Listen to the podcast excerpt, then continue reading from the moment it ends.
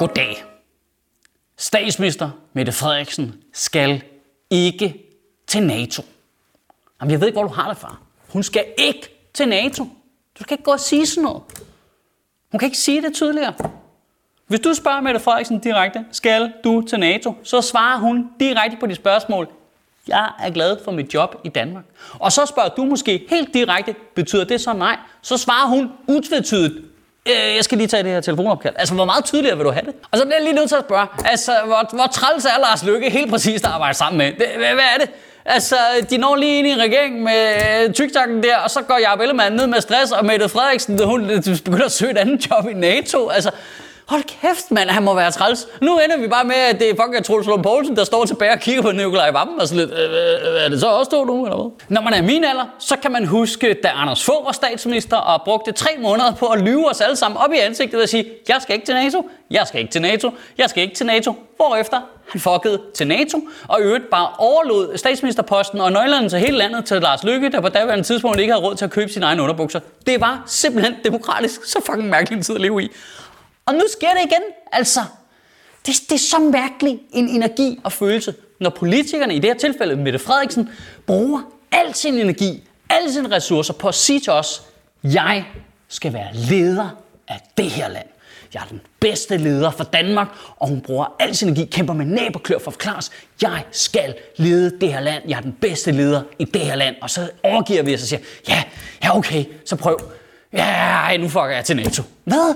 Hvad var det bare jagten, der var spændende for dig, eller hvad? Altså, er vi, er vi et indgangsknald? Det, det er simpelthen sådan en fucking weird energi.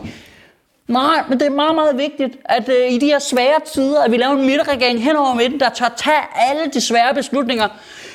Okay, det må du gerne. Nej, jeg gider ikke alligevel. Made you do it. Hvis folk tror, hun er magtfuldkommen nu, så prøv at tænke på, hvad der sker, når hun får ordet general i sin titel. Og det helt syge er jo faktisk, at hvis hun nu ender nede i NATO, så aner vi ikke, hvem der bliver vores statsminister. Men vi ved det ikke jo. Altså, og, vi har, og vi har ikke engang noget skulle have sagt.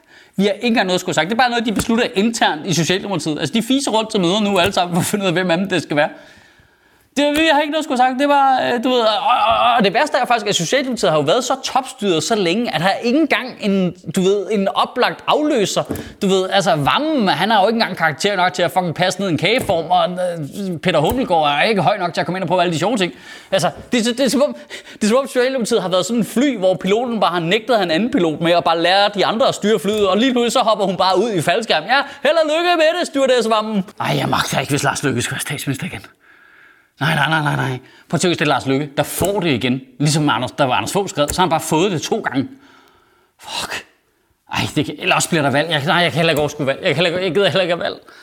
De har, de har ikke engang lavet nogle af de ting, de lovede ved sidste valg. Må man overhovedet udskrive et valg, hvis man ikke er i gang med den to-do-list, man lavede sidst? Altså, altså, det er de valgmuligheder, vi har. Vi kan beholde Mette Frederiksen, der egentlig hellere vil væk, øh, eller, eller Lars Lykke, eller udskrive valg. Jeg, jeg gider ikke mere. Det må også være mærkeligt set fra NATO's side at skulle have en ny generalsekretær, som kommer fra et land, Danmark, som ikke engang har brugt 2% af BNP på militær i en evighed, som vi har lovet, vi ville. Det er så fucking weird, det der. Vi er virkelig bare sådan, vi er totalt, totalt nære med at øh, dele ned i fælleskassen. Nu er vi slet, hey, skal vi ikke bestemme det hele, eller hvad? Skal, skal vi ikke lige være chefer for den her butik? Men I har jo ikke været til nogen af møderne.